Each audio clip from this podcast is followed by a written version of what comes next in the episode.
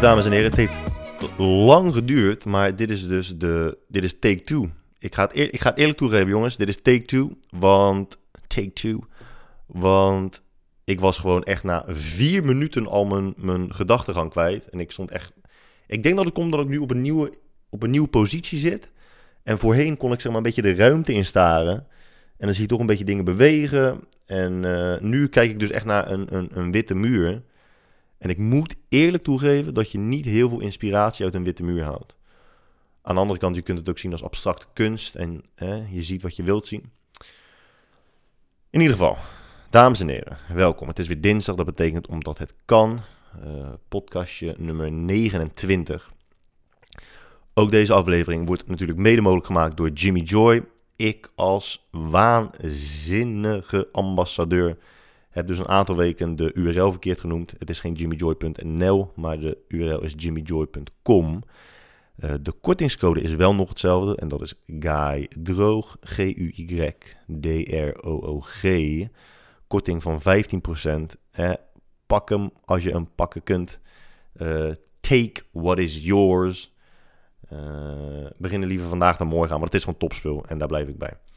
Dan hebben we natuurlijk nog Under Armour. Ik draag vandaag geen opzichtige Under Armour kleding, maar als je mij ziet, dan is de kans vrijwel gegarandeerd dat het Under Armour is. En mocht je nu afvragen, zou die nu voor de tweede keer exact dezelfde grap hebben gemaakt? Dan is het antwoord ja. Ik maak nu gewoon voor de tweede keer dezelfde grappen. Niemand die het hoort, niemand die het weet, niemand die het ziet. So fucking sue me. Ehm, ja, het was eh, een interessante week. Een aantal bijzondere fenomenen weer voorbij zien komen op, eh, op social media. Toen dacht ik, ja, zal ik ze allebei behandelen? Hmm, toen dacht ik, nou, nee, ik neem gewoon de ergere van de twee. Ehm, de twee. De twee dingen waar ik het over heb zijn... A, het feit dat een foto van een ei... een wereldrecord aantal likes heeft behaald. Daar gaan we het dus niet over hebben. Eh, al is het wel grappig. Het is best wel, het is best wel grappig. Maar dat, dat is, het is onschuldig. Het andere probleem, of het andere fenomeen, whatever, is ook, is ook onschuldig. Maar daar is iets meer voor te zeggen. Een foto van een ei, dan denk je, ja, dat is, dat is toch gewoon best schijnig. Wat een, wat een bijzondere wereld leven we eigenlijk ook in. Hè? Volgens mij had het eerst had, was het wereldrecord eh, van Kylie Jenner. Volgens mij had ze iets van 20 miljoen likes. En deze foto van een ei heeft volgens mij iets van 50 miljoen likes inmiddels. De laatste keer dat ik keek waren het 48 miljoen. Het zou me niet verbazen als het er nu 50 miljoen zijn of meer. Uh, maar het is toch wel een, uh, het is een bijzondere wereld waar we in leven. Het is altijd zo mooi dat mensen dan die denken dan, oh ja, waarom, uh, waarom um, komen aliens? Waarom komt er geen buitenaards leven naar ons toe? Ja, omdat wij godverdomme bezig zijn met, met het lijken van foto's van een ei. Bro, besef waar wij mee bezig zijn en onszelf zo vooruitstrevend, zo modern, zo ontwikkeld vinden. Het is best interessant, hè? Die theorie is volgens mij Neil deGrasse Tyson, uh, die heeft populair gemaakt, of die heeft dat als eerste gezegd. Ik weet, niet, ik, weet niet, ik weet niet wie er als eerste mee kwam. Het is ook geen heel vergezochte theorie, maar het is wel gewoon leuk. En misschien heb ik het al een keertje eerder gezegd. Maar als je ziet hoeveel ons DNA procentueel verschilt van dat van een chimpansee, ja, dat is bijna niks. Volgens mij is dat 1 of 2 procent. Maar als je ziet hoe, hoeveel meer ontwikkeld en hoe, tot hoeveel meer wij in staat zijn dan een chimpansee op basis van dat procentuele verschil van 1 of 2 procent. Ja, dat is natuurlijk echt bizar. Um, stel je voor dat er buitenaards leven is en die kans is zeer aannemelijk. Dan, um, en, en we gaan er even vanuit dat zij technologisch gezien of gewoon puur uh, op basis van DNA 1 of 2 procent van ons verschillen, dan zijn, dan zijn de meest intelligente, innoverende mensen ongeveer hetzelfde als de meest zwakzinnige uh, en jonge, even tussen aanhalingstekens, aliens die er bestaan. En dat is natuurlijk, uh, dat is natuurlijk best gek.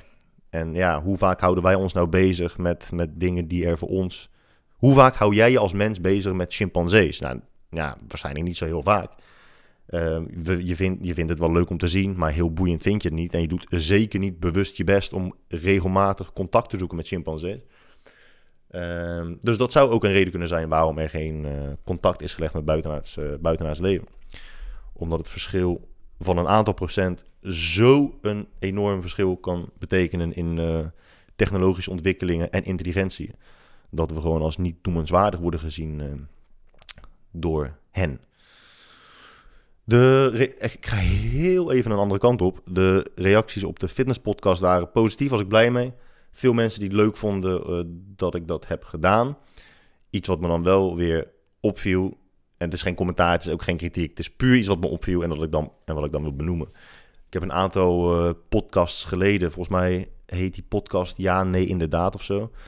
En daarin had ik het dus kort, nou ja, waarschijnlijk niet kort, daarin, ik ga het er nu kort over hebben. Daarin had ik het over mensen die dan bepaalde informatie of bepaalde kennis niet hebben. Die komen voor die informatie of voor die kennis naar jou toe, stellen jou vervolgens een vraag, krijgen het antwoord om continu te reageren met ja, ja, klopt, ja, inderdaad. Nee, ja, nee, nee, ja, klopt, ja, ja, inderdaad, inderdaad, ja, ja, ja, ja, nee, dat is zo, yep.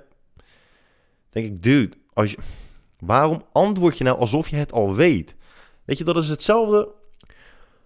Soms zit je bijvoorbeeld in een groep of je houdt een lezing en iemand anders dan jij is aan het woord. Uh, iemand anders dan jij krijgt een vraag gesteld en die persoon geeft ook antwoord op die vraag. En dan ga jij er vervolgens naast zitten en heel het knikken. -hmm. ja, ja, ja, ja, ja. Ja, dat is zo. Mm. Hey, motherfucker, je kunt ook gewoon stilzitten. Je hoeft echt niet, je hoeft echt niet continu het gevoel te hebben dat je iedereen om je heen moet laten weten dat wat die persoon naast je zegt, dat jij dat ook wist. Dat maakt misschien wel indruk op bepaalde mensen, maar de mensen waar jij indruk op wilt maken, vinden dat hoogstwaarschijnlijk niet zo heel, indrukwekkend. Dus hou daar gewoon over op. Uh, doe, dat, doe, dat, doe dat gewoon niet. En waarom ik het over heb, is dat er waren wat professionals. En ik, ik, ik denk niet eens aan iemand specifiek, maar het viel me gewoon op dat, dat er best wel wat reacties kwamen van mensen. Die dan zeiden van, oh ja, weet je wel, super uh, dat je die podcast hebt gemaakt. Want daarmee is even weer, uh, even weer mijn geheugen opfrissen. Even weer, ehm, ja, ik ben er niet zo heel veel mee bezig met dat soort dingen. Dus het is wel prettig om dat weer een keertje te horen. Denk je, ja, maar hè, je bent fitness professional, dus je werkt met de consument. 7 van de 10 of 8 van de 10 consumenten gelooft nog steeds in al die mythes. Hoe kan het dan zijn dat je daar niet regelmatig mee bezig bent? Dat, dat kan gewoon niet. En dan heb ik soms het idee dat er professionals zijn die bepaalde argumenten nooit hebben gehoord. En dat is prima. Uh, je hoeft niet per se, je kunt weten dat een mythe een mythe is, maar dan bepaalde tegenargumenten nooit hebben gehoord, het horen en dan denk ik, oh dat is wel interessant. Uh, of ze kunnen gewoon denken van, oh fuck, ik geloofde daar ook in en nu dus niet meer, want wat, wat hij zei, dat is ja, misschien wel best wel logisch. Maar dan gaan ze het verbloemen door op die manier te reageren. Je kunt ook gewoon zeggen, holy shit, dat was interessant, of daar had ik nog eerder van gehoord. Het is echt, het is echt helemaal niet erg om toe te geven dat je sommige dingen niet weet. Ja, ja dat, is, is toch best normaal.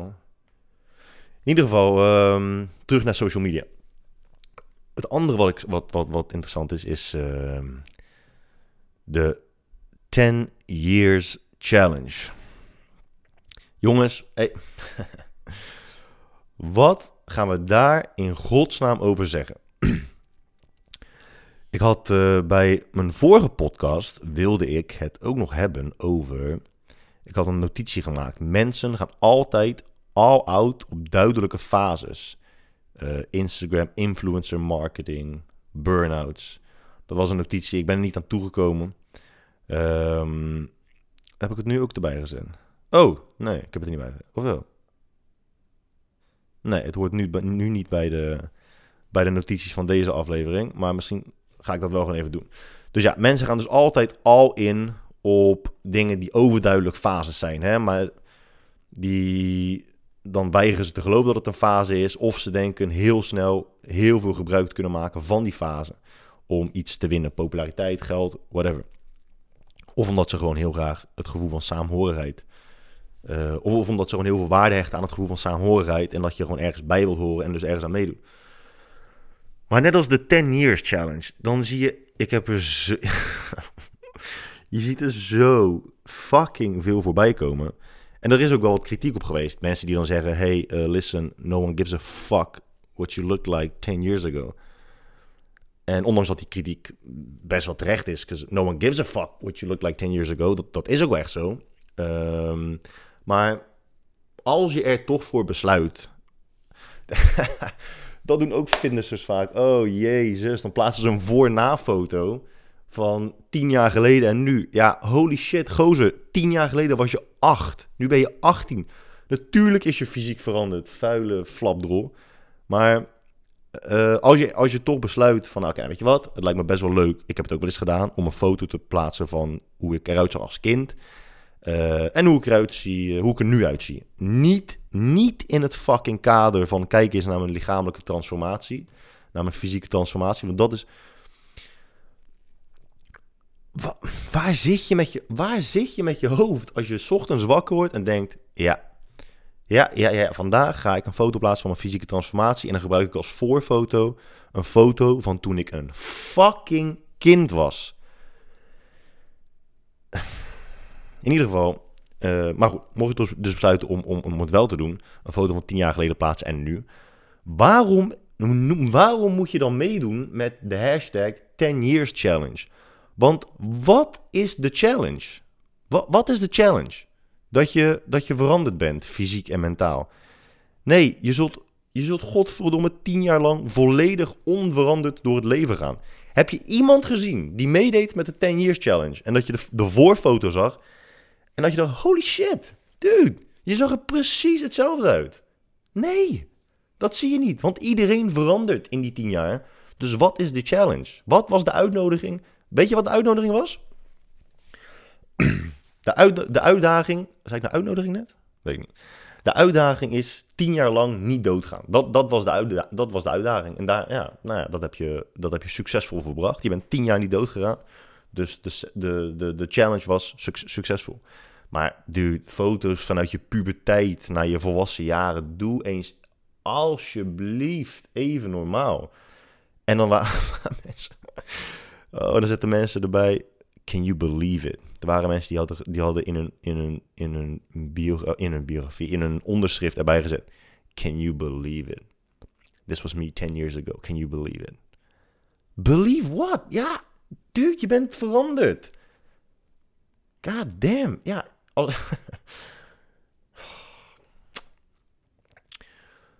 maar ja, daar hadden we het vorige keer ook over. De ene laatste podcast over, uh, over verjaardagen, weet je wel. Zo'n big deal van je verjaardag maken. Kijk jongens, ik ben jarig. Congratulate, feliciteer mij. Feliciteer me zo. Maar goed, dat, is het, dat hoort dus bij het all-out gaan op, uh, op bepaalde fases. Ook nu met dat influencer marketing. Ik word er zo, je wordt er best wel moe van, man. Tenminste, ik snap het wel. En ik snap bedrijven ook wel die ervan willen profiteren. Maar wat je gewoon ziet, um, is dat bedrijven dan zoeken naar, tussen aanhalingstekens, influencers maar de enige maatstaf die ze hanteren voor het bepalen of iemand een influencer is of niet, is alleen maar kijken naar hoeveel volgers en hoeveel likes krijgen ze.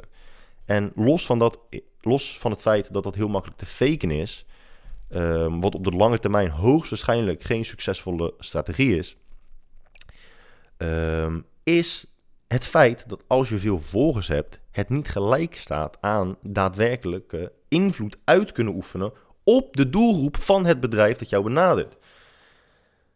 Maar uh, het is schijnbaar heel erg lastig om, uh, om, om, om, bedrijven dat in te laten zien. En ik snap echt niet zo heel goed waarom dat is. Je hebt gewoon bedrijven die dan die hele dure producten verkopen. En dan zoeken ze een ambassadeur. En dan zoeken ze dat onder fitness-influencers van 24. Die voornamelijk volgers hebben van tussen de 16 en 24. Die het merendeel van hun geld uitgeven wat over het algemeen niet heel veel geld is. En dat maakt ook helemaal niet uit, want dat heb je niet op die leeftijd. In de meeste gevallen. Um, die geven, het geld dat ze hebben, geven ze uit aan supplementen. En misschien hier en daar een nieuw Gymshark outfit. Maar die gaan niet jouw dure producten kopen. Dus als jij, als jij een of andere influencer inhuurt met 200.000 volgers, waarvan 198.000 jonge pikkies zijn, ja, die gaan, die gaan jouw producten niet, niet kopen. En toch zie je dat al die bedrijven echt all out, balls deep in uh, influencer marketing, uh, influencer marketing gaan.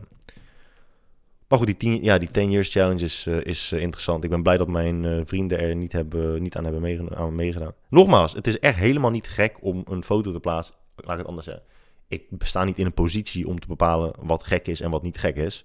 Ik sta alleen in een, in een positie om te bepalen wat ik gek vind en wat ik niet gek vind. En ik vind het niet gek als je een foto plaatst van je jonge jaren. Maar om dan gelijk weer mee te doen aan die 10 years challenge. Oh. Can you believe it? Nee man, zo, ik kan echt. Het is echt ongelooflijk dat jij de laatste 10 jaar fysiek bent veranderd. Mentaal, is, iets voor te, is iets voor te zeggen, maar ja, nee, ik vind het echt uh, bijzonder. Ik vind, heel, ik vind het heel bijzonder dat je dat voor elkaar hebt gekregen. Ding is ook echt, oh, dat wordt nu ook zo. Daar, daar, dat, dat, zit me wel, dat staat me wel echt tegen nu tegenwoordig op uh, social media. Geforceerde kwetsbaarheid.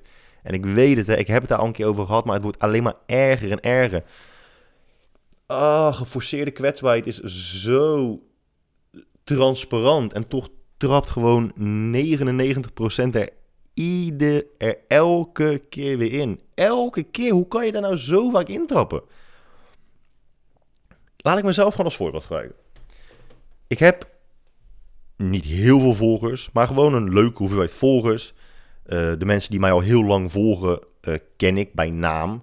Uh, die reageren soms echt al jaren. Ik heb volgers die me nu al gewoon al, al vanaf Facebook dan ehm, acht of negen jaar volgen.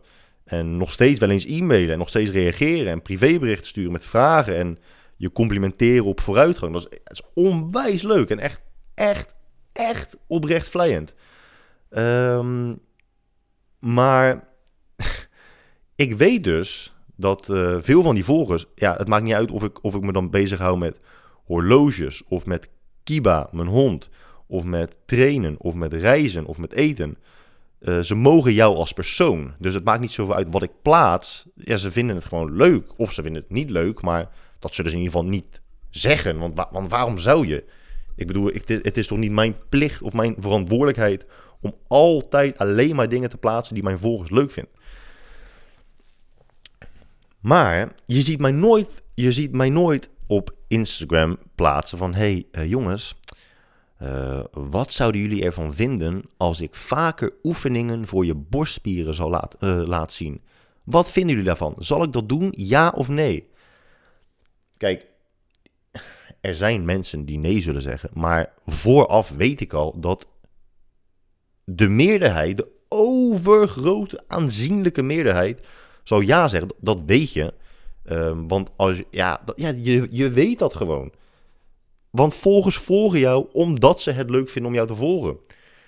En je ziet zo fucking veel mensen op social media dus zulke vragen stellen. Van ja, ja, ik heb er heel lang over nagedacht en ik vind het echt wel heel lastig. Maar, maar zouden jullie het leuk vinden als ik wat vaker dingen plaats van whatever? Van iets gewoon, iets wat met mij te maken heeft. En dan is het antwoord altijd voor minimaal 90% ja. En ook al hebben ze die vraag al 75 keer gesteld in het verleden. En is het antwoord 75 keer uh, overduidelijk ja geweest. Dan krijg je dus eerst die geforceerde kwetsbaarheid. Van ja, nee, ik, ik, ik, weet het niet. Want het zou zomaar kunnen zijn dat jullie niet willen. Maar ik ga toch, ik ga toch het risico nemen door het te vragen. Dat, dat is dan de geforceerde kwetsbaarheid. Dan krijgen ze ja. En dan krijg je geforceerde blijdschap. En helemaal erg uh, uh, geforceerde uh, verrassing. Van nou jongens, nou, dit is niet normaal. Wat ben ik toch, wat word ik overvallen met positieve berichten. Bro, dat wist je echt. Eer, dat wist je al een week voordat je bedacht had dat je het zou gaan plaatsen. Toen, toen wist je al dat dat zou gebeuren. Maar goed. Uh, ja. Uh, dat is ook het mooie. Hè? De mensen die dit luisteren doen dat soort dingen ook allemaal niet. Dus het heeft ook echt helemaal geen zin. Nee, nee, het verandert ook echt helemaal niets aan dit soort dingen zeggen. Behalve dat ik het kwijt ben. En dat is dan misschien, misschien egoïstisch. Maar dan ben ik het wel weer kwijt. Mm. Ik had wel laatst een interessant gesprek met Jomer. En dat ging over uh, jezelf inzetten voor minderheden. En uh, Nederland kent heel veel uh, linkse partijen en linkse mensen. Hè? En, en mensen die ehm, ehm, wat politiek betreft naar links toe neigen, of zelfs extreem links zijn. Die zetten zich dus het liefst heel de dag in voor, voor de, de zwakke minderheden. En die minderheden zijn er, absoluut. Maar wat ik dus, hij begon erover, want hij zei, Jomer zei dat hij was in Zuid-Afrika en hij kwam, zijn, de, hij kwam de deur van zijn appartement uit, liep de trap af en daar lag op de trap een dakloze te slapen. En die hoorde Jomer aankomen waarschijnlijk en die stond op en die dacht van, oh shit, ik ga maar snel weg. Maar Jomer zei van, uh, hè, blijf gewoon lekker liggen, doe gewoon uh, lekker rustig, oude baas en fijne dag verder. En nu zeg ik dit niet omdat ik uh, aan iedereen wil laten weten dat Jelmer zo een fantastische rozer is. Maar toen dacht ik van ja, dat is best interessant. Omdat ik woon in een straat of in een wijk waar er behoorlijk wat linkse mensen wonen. En uh, ik zeg trouwens links niet op een neerbuigende manier. Hè? Dat, dat je dat heel even in je oortjes knoopt. Um, maar die mensen zetten zich, die zetten zich actief in voor minderheden. Maar minderheden zijn gezichtsloze massa's. Hè? En daar heb je over het algemeen niet zo heel veel mee te maken. Je doneert wat geld.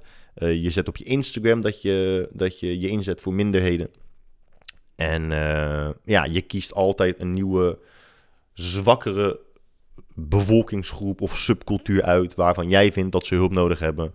En daar ga je voor inzetten. Maar als je daadwerkelijk een individu tegenkomt die behoort tot de minderheden die jij hebt geselecteerd, dan kot je ze uit. Dat zie je heel veel hier gebeuren. Um, er, er, zijn hier best wel veel drugsverslaafden, best wel veel daklozen.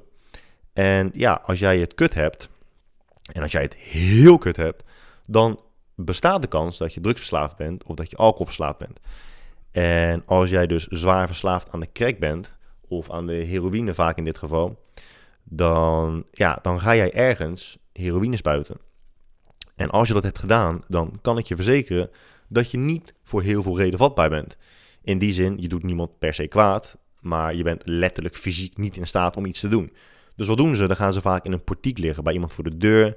En eerlijk is eerlijk, ze zijn dan wel nog zo degelijk, zodanig degelijk dat ze een portiek kiezen waarvan ze weten of in ieder geval denken dat er niet heel veel mensen uh, uitkomen. Um, daar gaan ze dan liggen, dan, dan doen ze hun ding en dan gaan ze daarna weer weg. Maar het komt zo vaak voor dat dan een van die linkse rakkers, oké, linkse rakkers was dan misschien een beetje neerbuigen, uh, maar dan langsloopt en dan helemaal uit hun plaat gaan tegen die betreffende daklozen of drugsverslaafden. Ja, wat denk je verdomme wel niet? Er wonen hier kinderen. Ja, bro, het is één uur s'nachts. Er zijn nu echt heel weinig kinderen op straat. Er wonen hier kinderen op sodemieteren. Doe dat lekker bij je. Voor mij ik dat een keertje iemand horen zeggen. Doe eens lekker bij jezelf voor de deur. maar goed, uh, het, is, het is best interessant dat je jezelf dus inzet voor minderheden. Maar als je die minderheden daadwerkelijk tegenkomt, weet je, je dat is het vaak hè. Ze willen zich ervoor inzetten, maar ze willen er vooral geen last van hebben. En dat is wel een, uh, een noemenswaardig verschil. Um, shit, ik wil het ergens over hebben. Klote hoor. Wat ik, ik wil het ergens over hebben, man. Nou, weet je wat? Ik neem even heel rustig een slok water. Mm. Ja, dat wil eigenlijk omdat ik net toevallig het woord individu gebruikte. Uh, dat is ook wel echt een van de grootste grappen van onze generatie. Geloven in het individu. Ja, dat is toch ook wel echt behoorlijk lachwekkend door. En nu hoor ik je al gelijk denken van, hè, hoe bedoel je, hoe, hoezo is dat een grap? We zijn toch allemaal unieke individuen. Um, ja, ja niet, niet echt. Um, ik weet niet of ik het vorige keer ook tijdens het bespreken van Homo Deus had over, uh, over uh, dat, dat de mens verschillende vormen van bewustzijn kent. Dat, uh, dat weet ik niet. Nou, ik zat heel, heel even kort. We dachten dus altijd dat het bewustzijn eigenlijk één, één, dat je één bewustzijn hebt. Maar het blijkt dus al inmiddels dat, dat we er twee hebben. Die dus eigenlijk constant niet met elkaar in conflict zijn. Maar er is wel wrijving. En ze streven allebei naar de meest logische verklaring van dat wat je om je heen ziet en ervaart. Ehm, om je wereldbeeld en je, je beleving um, zo comfortabel en niet confronterend mogelijk te maken. um, en we weten inmiddels, en daar heb ik het wel een paar keer over gehad, hoe ongelooflijk veel je wordt beïnvloed door cultuur. En nog steeds zijn we er zo van overtuigd dat we unieke, individuele, creatieve denkers zijn. Um, wie zei dat nou laatst? Of was dat ook uit Homo Deus? Van je, je nee, dat zei, nee, voor mij zei Carl Jung dat. Van je, je, je, je hebt geen gedachten, maar je ervaart gedachten.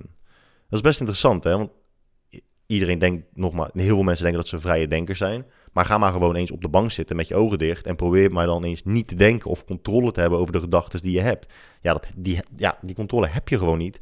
Want uh, het onbewustzijn is vele, waarschijnlijk vele malen groter dan het bewustzijn. En een gedachte is eigenlijk niets meer of minder dan um, iets wat vanuit het onbewuste naar het bewuste toe wordt geschoven. En op, die en op dat moment ervaar jij dat. Uh, maar het is niet dat jij een. Je kunt wel bewust gedachten naar voren toe brengen.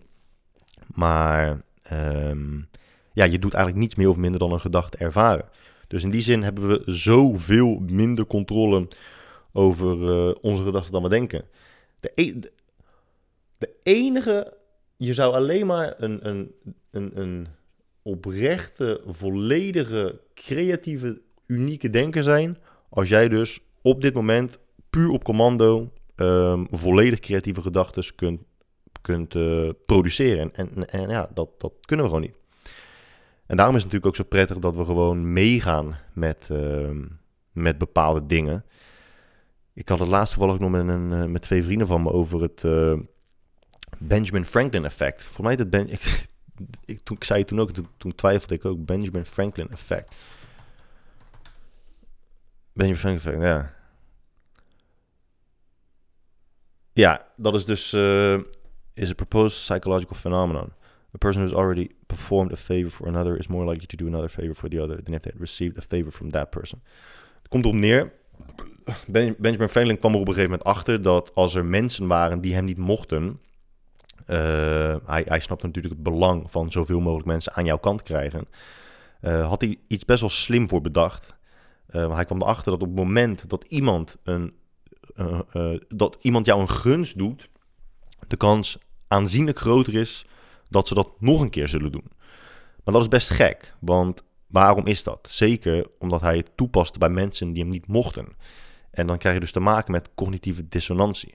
En dat houdt in dit specifieke geval in dat iemand mag jou niet. Oké, Karel mag mij niet. Ik denk, oké, Karel mag mij niet. Hoe kan ik Karel alsnog aan mijn kant krijgen? Weet je wat ik doe? Ik ga Karel om een hele onschuldige gunst vragen hey Karel, mag ik misschien een pen van jou lenen? Of hey Karel, mag ik misschien een boek van jou lenen? Ik beloof je dat je die uh, uiterlijk binnen een week terug hebt. Het is natuurlijk afhankelijk van hoe erg iemand jou niet mag. Maar iemand moet je wel heel, heel erg tegenstaan. Wil je die persoon niet even een pen uitlenen of een boek uitlenen? Um, en wat gebeurt er dan op dat moment? Iemand die jou niet mag, leent jou iets uit. En dat is best wel ongemakkelijk, want die persoon heeft zichzelf er al van overtuigd dat hij, dat hij jou niet mag. Maar toch leent hij je iets uit. En hoe rechtvaardig, hoe rechtvaardig je dat voor jezelf? Heel simpel, dan ga je bij jezelf, uh, dan, dan denk je, Jezus Christus zeg. Dan ga je dat bij jezelf na en dan ga je dus, en dan rechtvaardig je het door te denken van, oh wacht even, ik heb hem iets uitgeleend, maar ik mocht hem toch eigenlijk helemaal niet. Maar waarom leen ik hem dan iets uit? En dat is voornamelijk onbewust. Nou ja, zo'n lul is het. Eigenlijk is het best wel een oké gozer. Zo'n lul is het dus eigenlijk helemaal niet. Anders had ik hem natuurlijk nooit iets uitgeleend. Ja, ja, ja nu ik erover nadenk, waarom dacht ik dat eigenlijk? Het is echt best wel een prima gozer. En dan de volgende keer vraag je hem weer iets. Hey, mag ik, eh, mag ik eh, een boek van je lenen? En dan is de kans dat ze ja zeggen eh, groter. En de kans dat ze dan nogmaals positief of nog positiever over je na zullen denken ook nog groter. En zo krijg je dus, het, is, ah ja, het, is, het is manipulatie, wil ik niet. Ja, het is, wel, het is wel een vorm van manipulatie, maar wel heel effectief. En ehm, ja, ja ik, vind, ik vind het echt heel interessant. Ehm, ja, en, oh ja, en het, het, ze noemen het dus cognitieve dissonantie, omdat het is niet logisch om A te denken, ik mag hem niet, en B, hem iets uit te lenen. Dus daar ontstaat, dat is, een, dat is, een, dat is, dat, ja, dat is geen logica, en je brein doet er dan, vooral onbewust nogmaals, alles aan om daar een logische verklaring voor te vinden. En dan krijg je dus dit soort dingen. En uh, als, je, als je cognitieve dissonantie interessant vindt, en ik, ik raad je aan om, om er iets eh, over te lezen, ook als je nu denkt dat je het niet interessant vindt, want het is echt, echt onwijs interessant. Dat is, ik, weet je, dit heb ik ook al zo vaak gezegd, maar ik, ik, dat is het irritant aan een podcast hebben. Je bespreekt zoveel dat je echt geen idee hebt of je iets hebt besproken. Ik moet altijd lachen met Joe Rogan, dan als je in de, als je in de comments kijkt, dan doen mensen altijd, uh, dan zeggen ze Joe tussen aanhalingstekens en dan een zin die die vaak zegt, Rogan. Uh, alsof het dan zijn bijnaam is, weet je. Maar ja, ik snap het echt heel goed, want het is echt, hij zit volgens mij op, op aflevering 1300. Ik zit op 29. Ik denk dat als ik op aflevering 1300 zit, dat ik alleen maar kan zeggen, of dat ik elk verhaal alleen maar kan beginnen met, ik weet niet of ik het heb gezegd, ik weet niet of ik het heb gezegd. Misschien moet ik het gewoon doen en dan maar riskeren dat ik heel vaak in de herhaling val en daar gewoon scheid aan hebben. Ik zit trouwens naar de sneeuw te kijken buiten. Hmm, sneeuw. Dan ga ik zo meteen lekker buiten lopen. Dan met je, met je schoentjes. Met je schoentjes in de sneeuw. En dan je krr, krr. Hmm. In ieder geval. Um, ja, dus cognitieve dissonantie ontstaat ook bij, ontstaat, heel vaak gewoon bij ons, bij ons eigen persoonlijkheid. We denken vaak, hmm, hoe, ga dat, hoe ga ik het zeggen? We denken dat dat onze persoonlijkheid iets is wat we zelf hebben bedacht. Van ik, we denken, oké, ik ben een gul persoon. Ja, ik, ik ben echt een gul persoon. Dat, dat zeg ik nu niet, maar dit is even puur hypothetisch. Ik ben een gul persoon. Ik ben een, uh, ik ben een, uh, ik heb altijd het beste met mensen voor. En daarom ga ik me er nu zo naar gedragen. Het is niet helemaal hoe het werkt. Je persoonlijkheid wordt gevormd door dingen van buitenaf. En je, je zult ernaar handelen omdat dat gewoon letterlijk het meest comfortabel voelt. Als jij jezelf uh, het idee hebt aangepraat over de jaren van ik ben een gul persoon, dan zul je, zelf, dan zul je dus um, dan zul je dus gulle dingen doen, omdat als je dat niet doet, er dus weer een onlogisch balans, een onlogisch balans ontstaat in, in het brein.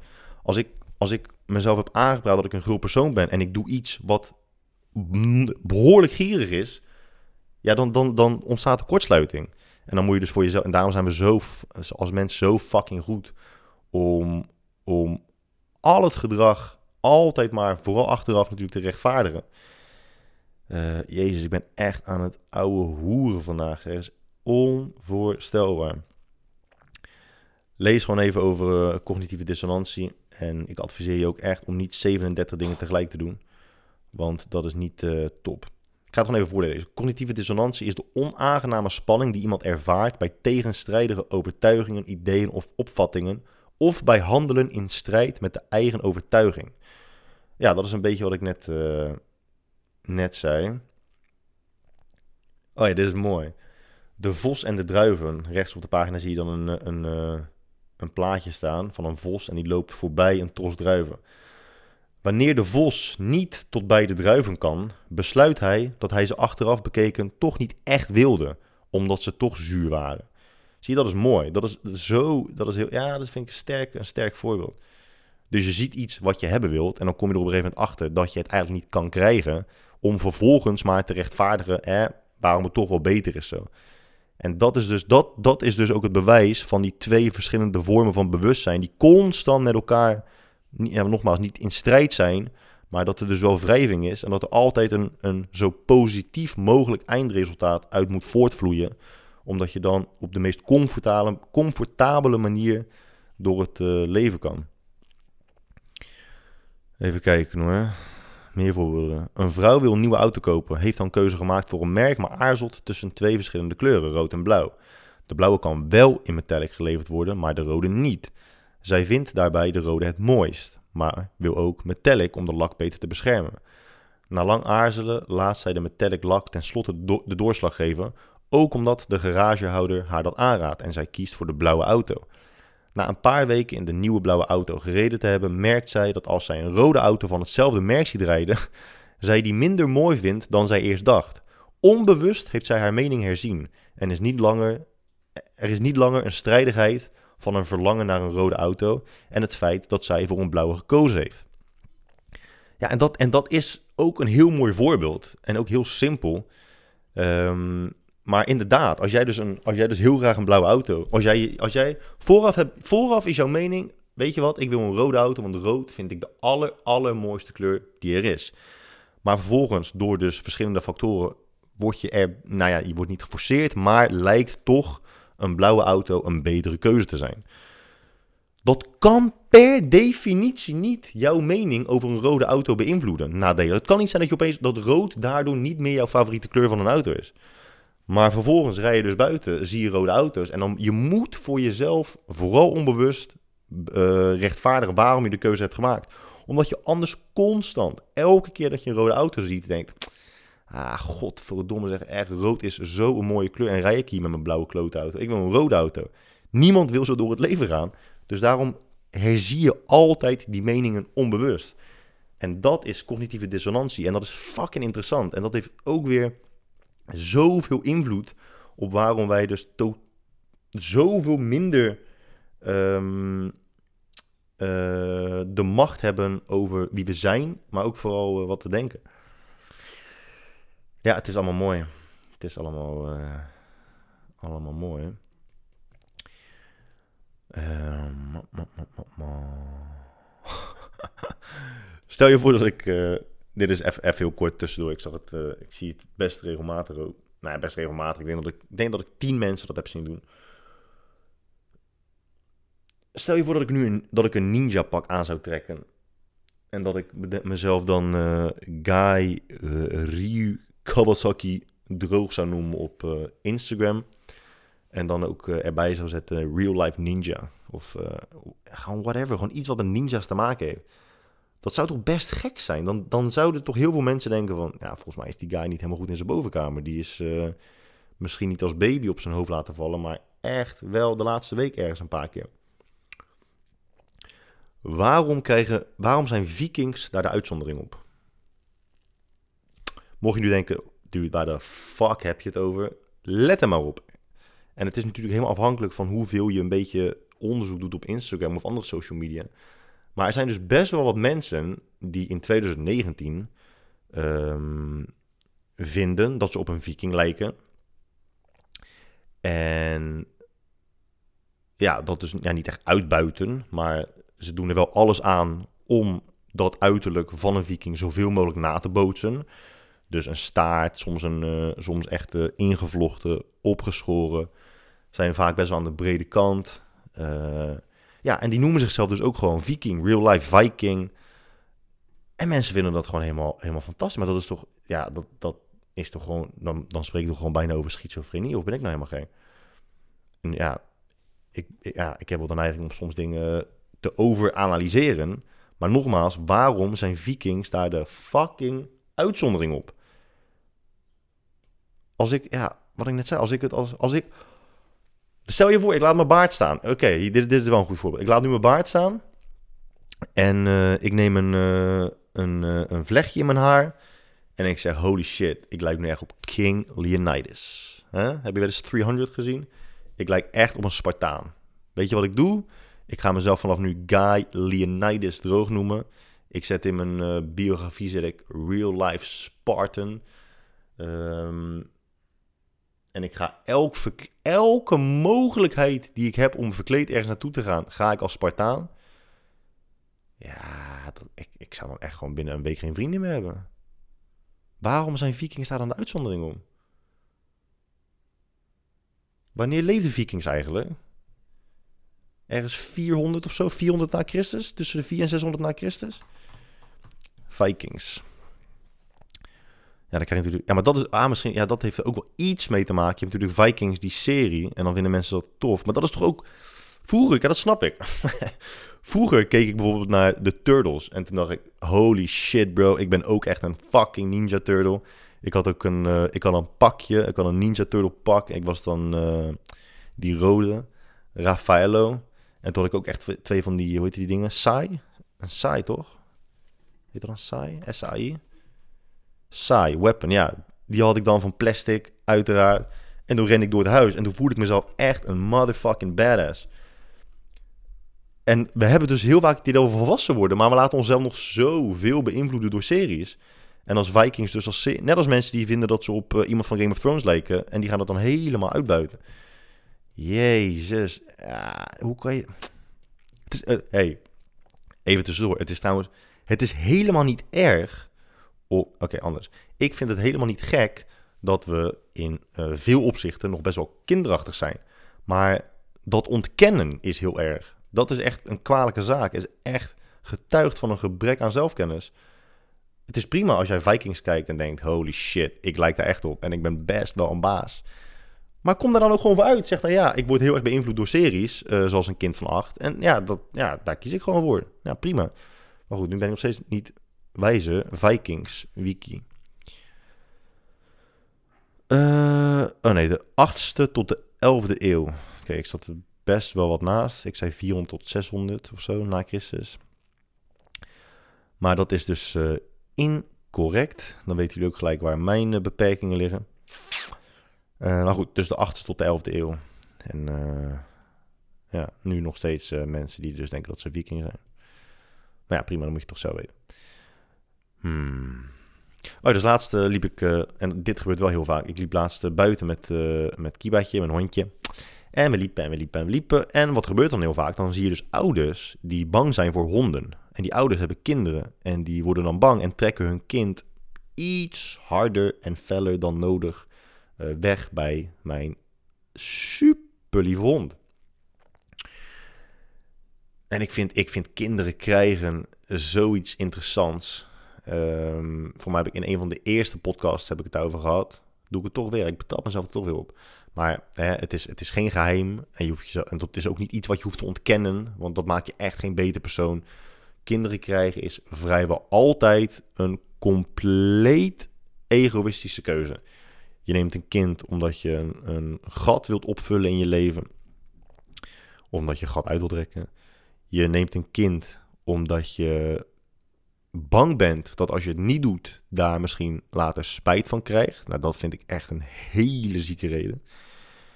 Um, ja, uit verveling zou ik me ook... even los van mensen die gewoon ongepland en per ongeluk een kind krijgen, dat, dat is wat anders. Maar als je bewust een kind neemt, is het bijna altijd voor jezelf. Ik, ik ken niemand en ik heb nog nooit van iemand gehoord, en dat lijkt me ook heel sterk, dat jij op een dag uit het raam kijkt en denkt, godverdomme zeg, wat is de wereld toch een prachtige plek. Oh, oh, oh.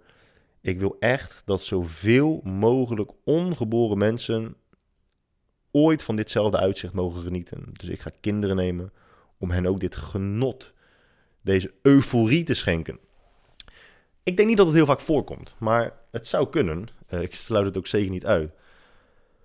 Uh, maar goed, ik, ik vind kinderkrijgen dus best wel iets interessants. Ik, ik ben zelf van mening dat de enige goede reden om een kind te nemen is als jij op dat moment in je leven er 100% zeker van, uh, zeker van bent dat je echt verschrikkelijk graag een kind wilt en ook kunt krijgen en ook uh, goed op kunt voeden met de liefde die het nodig heeft. En als je daaraan twijfelt, dan moet je het zeker niet doen. Maar goed, het ging dus even over angst. En het is, het is toch best bijzonder dat, dat je je bewust bent van bijvoorbeeld een, een bepaald gebrek dat je hebt. Of een bepaalde angst die je hebt. Want zeker als het om een angst gaat, als je, als je, we hebben allemaal gebreken. Uh, sommige mensen meer dan de ander, sommige mensen duidelijkere gebreken dan de ander. Maar vooral als het om, als het om angsten gaat, dan, dan je weet bewust, want dat ervaar je zo, dat je daar last van hebt. Waarom zou je dan niet je uiterste best doen om ervoor te zorgen dat je kinderen daar geen last van krijgen? Weet je, sommige vormen van kindermishandeling zijn overduidelijk. Hè? Als jij je kind letterlijk een fucking punch in de face geeft, is het, uh, kun je spreken van kindermishandeling. En dat, is ook, ja, dat ligt, ligt er redelijk dicht, dik bovenop. Maar andere vormen worden veel minder vaak besproken. Waarom is het geen dan wel indirecte kindermishandeling als jij. Ja, je, je, ja, omdat je het misschien niet bewust doet, maar als je, dat, als je dat niet snapt dat je dat niet doet, dan ben je toch ook niet helemaal goed in je kanariepietje. Je zadelt je kind letterlijk met dezelfde, dezelfde angst op die jou, die jou misschien al heel je leven uh, tegenstaan.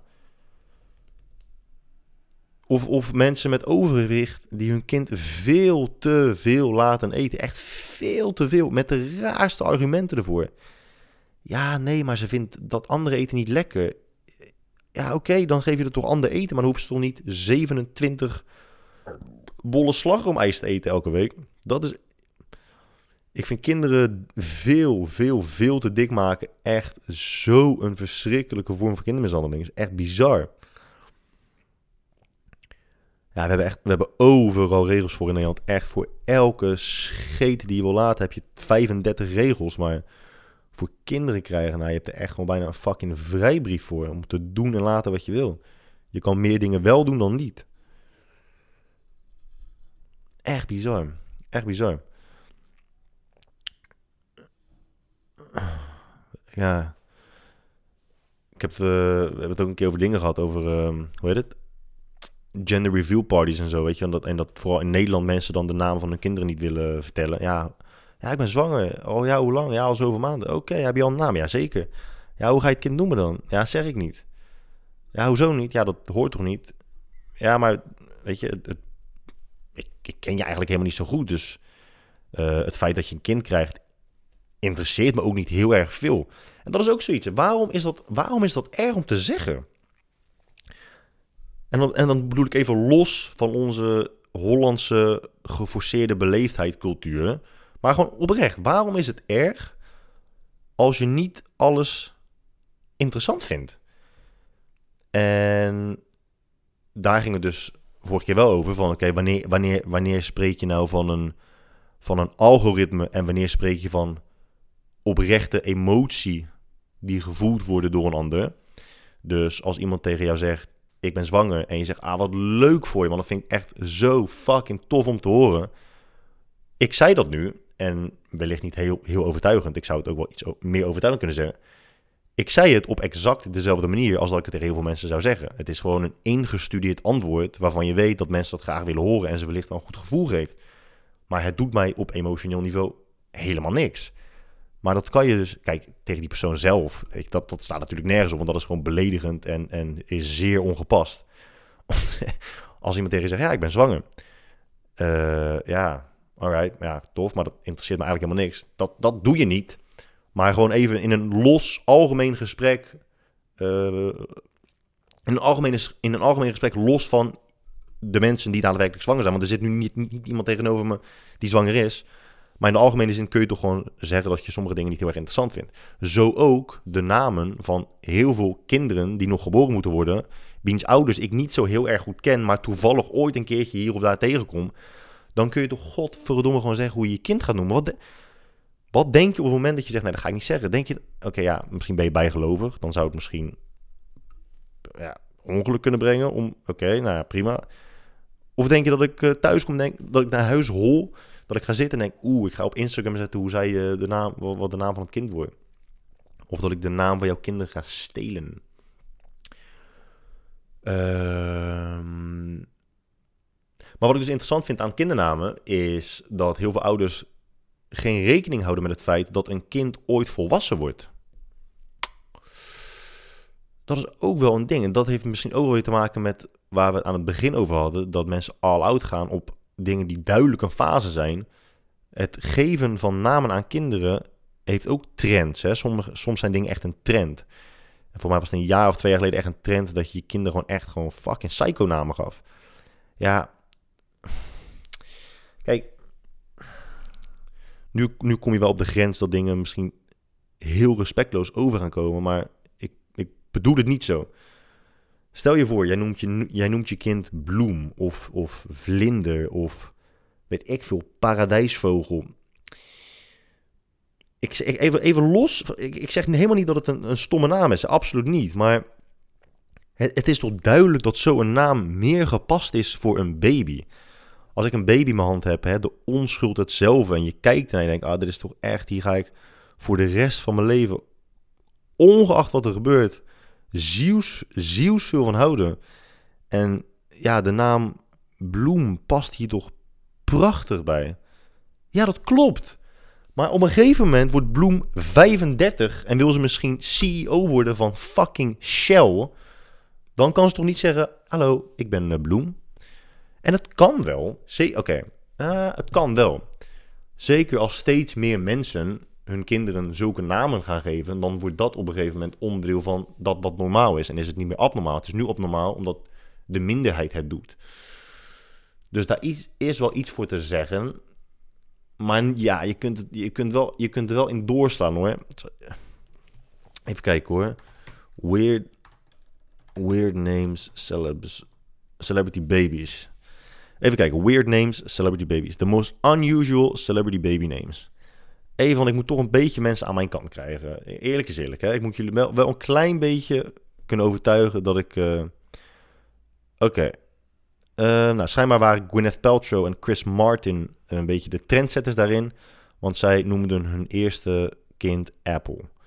Ja, prima. Oké. Ja, maar bro, nee, weet je? Oké, zelfs, zelfs als dat de standaard zou worden en steeds meer mensen het dus zouden doen. En uh, steeds meer mensen zouden het doen. Waardoor het steeds minder abnormaal wordt. Waardoor het steeds meer geaccepteerd wordt dat je een weird-ass naam hebt. Je kunt er echt wel van uitgaan dat als jij iemand naar school stuurt met de naam Appel, dat die fucking gepest wordt en dat dat vrijwel gegarandeerd zoveel impact heeft op heel de rest van zijn of haar leven. Bro, appel. Stel, je gaat ook je niet banaan noemen. Weet je, waar trek je de grens? Waarom is appel wel goed en banaan niet? Of fucking perzik. Dude, aardbei. Ja, ik kan nu alle fruitsoorten... Waarom is, waarom, is de ene, waarom is de ene fruitsoort wel gepast voor een mensennaam en de andere fruitsoort niet? Kiwi, bro. Stel je voor je heet kiwi. Zit je daar, groep 7, eerste dag van school. Je leraar die gaat eh, de namen langs. Ik heet hè? Mocht je, mocht je het nog niet weten. Elke keer als de leraar ehm, voor het eerst namen op ging noemen, zat ik altijd best wel gespannen. Omdat ze 99 van 100 keer mijn naam verkeerd uitspraken. Maar soms zeiden ze dus gewoon gay. Denk ik, bro, echt, ik ben zeven. Hoe kan ik nou beter Engels spreken dan jij? Je ziet godverdomme toch, toch geen A staan. In ieder geval, stel je voor dat je dus wel druif heet of perzik. En dat wordt opgenoemd. Ja, druif. En dan zit je daar. moet je je hand opsteken. Iedereen kijkt je aan van, really, dude. Waarom heet je niet gewoon Karel? Waarom moet je nou druif heten? Ja. Hier, maar hier, net als dit. Frank Zappa, die heeft kinderen die heten Moon Unit, Dweezil en Diva Thin Muffin. Diva fucking dunne muffin. Ja. Oké man, ik, ja, ik weet het echt niet hoor. Ik vind het echt wel... Oh ja, oh ja die had je ook inderdaad. Jason Lee is een... Uh, Jason Lee is voor mij die uh, comediant, toch? Van My Name is Earl. Jason Lee. Ja. Die heeft zijn kind... Pilot Inspector. Pilot Inspector. Dude. Oh, oh, oh, oh, oh. Rocket. Ja, Rocket is nog best wel king. Blue Ivy. Aleph, dat is best wel mooi. Bear Blue. Bear Blue. Maar dat is het dus. Dat maakt het dus, dat maakt het dus zo, uh, zo lastig. Want, want kijk, nogmaals, ik, ben, ik sta helemaal niet in de positie om te bepalen wat gek is en wat niet. Maar als we dus al steeds opmerkelijke, opmerkelijkere namen, zo holy shit, opmerkelijkere namen gaan verzinnen. Waar trek je dan de grens? Op welk punt mag je, mag je dus gewoon vrijuit zeggen: holy shit, dat is echt een fucking rare naam. Hier. Laser Lee Louis Pence. Ja, dude. Even serieus. Ja. er zijn, toch, er zijn toch zoveel andere manieren om je creativiteit de ruimte te geven buiten het benoemen van je kinderen. Maar ja, en sommigen, ja, nou, laat ik maar. Laat ook maar gewoon zitten. Um, dat is ook zo, met kinderen opvoeden. Het is, het is, het is inmiddels al, al, weet ik veel, al twintig jaar is het bekend dat het opvoeden van je kinderen, de, de manier waarop je je kinderen opvoedt, even los van de extreme, als jij je kinderen helemaal naar de malle moeren slaat, dan heeft dat uh, behoorlijk veel invloed op hoe ze uiteindelijk terechtkomen. Maar even de, de, als je de normale marge neemt, dus buiten de extreme om, dan heeft het uh, een relatief klein deel uh, invloed op het eindresultaat. Dus hoe ze uiteindelijk uh, terechtkomen. Dat, ja, opvoeding is daar dus niet. Uh, we, we, maken onszelf als ouder het liefst wijs dat onze opvoeding voor bijna alles zorgt. Zeker als onze kinderen goed terechtkomen. Als ze goed terechtkomen is door de opvoeding. Als ze slecht terechtkomen is het, door, is het door de omgeving. Uh, ja, ja, niet heel logisch. Um, maar dat, dat zie je nu dus ook heel veel. En dan zie je dat mensen zich zo verschrikkelijk storten op hoe ze hun kinderen het beste op kunnen voeden. Maar zou het op de lange termijn niet beter zijn om ook maar de helft van alle tijd die we spenderen aan het perfectioneren van, tussen aanhalingstekens, de opvoeding, uh, spenderen aan, aan zelfreflectie en het verbreden van het bewustzijn. Maar misschien krijgen we dan uiteindelijk minder mondheigers uh, op de wereld. Ja, ik snap het ook wel. Als je een kind hebt, is het best wel moeilijk om toe te geven. Ja, ik, ik, ga, ik ga mijn uiterste best doen om het kind zo goed mogelijk op te voeden. Maar uiteindelijk zal gewoon, zullen andere factoren meer invloed hebben op uh, hoe, ze, hoe ze als persoon worden. En je legt wel de basis, natuurlijk. Ik snap ook wel dat je de basis, uh, het fundament moet er wel zijn. Maar het fundament kan echt heel snel weggespoeld worden door factoren waar je geen uh, invloed op hebt. Oké, nog even snel twee dingetjes, want die vond ik gewoon grappig. Uh, ik ga die twee fitnessmythes dus niet doen. Als je dus wilt lezen over het hollen van de rug op bij het, uh, bij het bankdrukken, check dan even Instagram. Ik zal hem ook nog even op mijn blog plaatsen. Maar even twee dingetjes, want ik vond het gewoon grappig. Um, als mensen, als iemand mij belt en hey, geloof het of niet, dat is al sinds de, oh niet sinds de eerste, maar één van de eerste mobiele telefoons had al een display met naam erop. Als jij dus belt en ik neem op, hoef je echt niet te zeggen, hoi met mij. Ja, dude, dat weet ik. Weet je wat het gekke daaraan is? Je zegt alleen maar hoi met mij, omdat je weet dat ik weet met wie ik spreek. Waarom zeg je dan hoi met mij? Dan kan je toch gewoon zeggen, hey, hey, hoe is het? Hoi met mij. Ja, I know. En jij weet ook dat ik het weet. Dus waarom zeg je hoi met mij? Sommige mensen doen het zelfs op video. Bro, ik zie, ik zie je toch. Waarom zeg je dan hoi met mij? In alle eerlijkheid, ik had er ook moeite mee. Hè? In het begin met podcasten, nu nog steeds. Met mijn, uh, met mijn video's. Van ja, hoe, hoe open je? What's up guys? What's going on? Yo, yo, yo. What's cracking? Hallo, hoi met mij. Ja, ik heb nu al niet veel luisteraars, maar ik kan me wel voorstellen als ik elke pod podcast begin met hoi met mij, dat je denkt, uh, ja, oké. Neem nog een borreltje anders. En iets anders wat ik ook mooi vind is alvast bedankt voor. Als iemand je een mail stuurt met een fucking irritante vraag. En dan zeggen ze ja, alvast bedankt dat je er even naar kijkt. Ik ga dat niet doen. Ik ga. Kijk, als je zegt alvast bedankt voor, doe je de aanname dat iemand, dat de ontvanger gaat doen wat jij zegt. Dat is best een vreemde aanname. Maar zeker als je ook. Dat is helemaal tegenstrijdig. Dat als je opent, of nou ja, soms eindig je daar ook mee dat je dan zegt van ja, ik ben me ervan bewust dat het misschien een hele lange mail is. Ik ben me ervan bewust dat het misschien een hele ongepaste vraag is. Ik ben me ervan bewust dat je hier normaal geld voor rekent en dat ik nu vraag of jij het gratis wilt doen. Dus ik kan me heel goed voorstellen dat je dat niet gaat doen. Maar alvast bedankt voor je antwoord. Je weet dat ik. Ja, je weet. je weet dat ik, het niet, je weet dat ik niet ga reageren erop. Dat kan ook gewoon niet. Je hebt al zelf de argumenten gegeven waarom het heel erg raar is dat je dit al stuurt. Waarom eindig je dan met alvast bedankt voor je reactie of alvast bedankt voordat je ernaar gaat kijken? Tenzij je weet dat mijn reactie niet zal voldoen aan jouw wensen, maar dat je het hoe dan ook prettig vindt dat er gereageerd wordt. Ja. Ik uh, hou het voor gezien voor vandaag, want de sportschool roept mij En ja, ik heb natuurlijk vorige week gezegd tegen jullie dat ik weer aan het trainen ben. Dus dat moet ik er wel inhouden. Want nu is de bewijsdrang enorm hoog. Dus ja, wij spreken elkaar volgende week. Weet je wat ik trouwens wel tof vind? Is, en ja, ik heb het eigenlijk nog nooit gedaan. Maar omdat ik natuurlijk altijd alleen maar vanuit mijn eigen um, wereldbeeld en wat ik, wat ik meemaak en wat ik zie spreek. Ik ben bijvoorbeeld ook wel benieuwd naar dingen die jullie dan wel opvallen. Dat je denkt, ja, dit is toch echt niet normaal. Of dit is zo bizar of grappig of lachwekkend, whatever. Maar dat ik dan denk, oh ja, oh ja, dat zie ik inderdaad ook wel eens. Um, en dat ik het daar dan over kan hebben. Dus als je, denkt, ja, dit is misschien wel tof om te bespreken. Of als je denkt, het is leuk om hier nog wat extra over te zeggen. Dan uh, zou ik dat in principe wel uh, kunnen overwegen. Of weet je wat ik anders ga doen? Ik ga een poll starten op Instagram. Dan ga ik zeggen, ja jongens, ik heb er heel de dag over nagedacht. En ja, ik uh, stel me niet graag kwetsbaar op.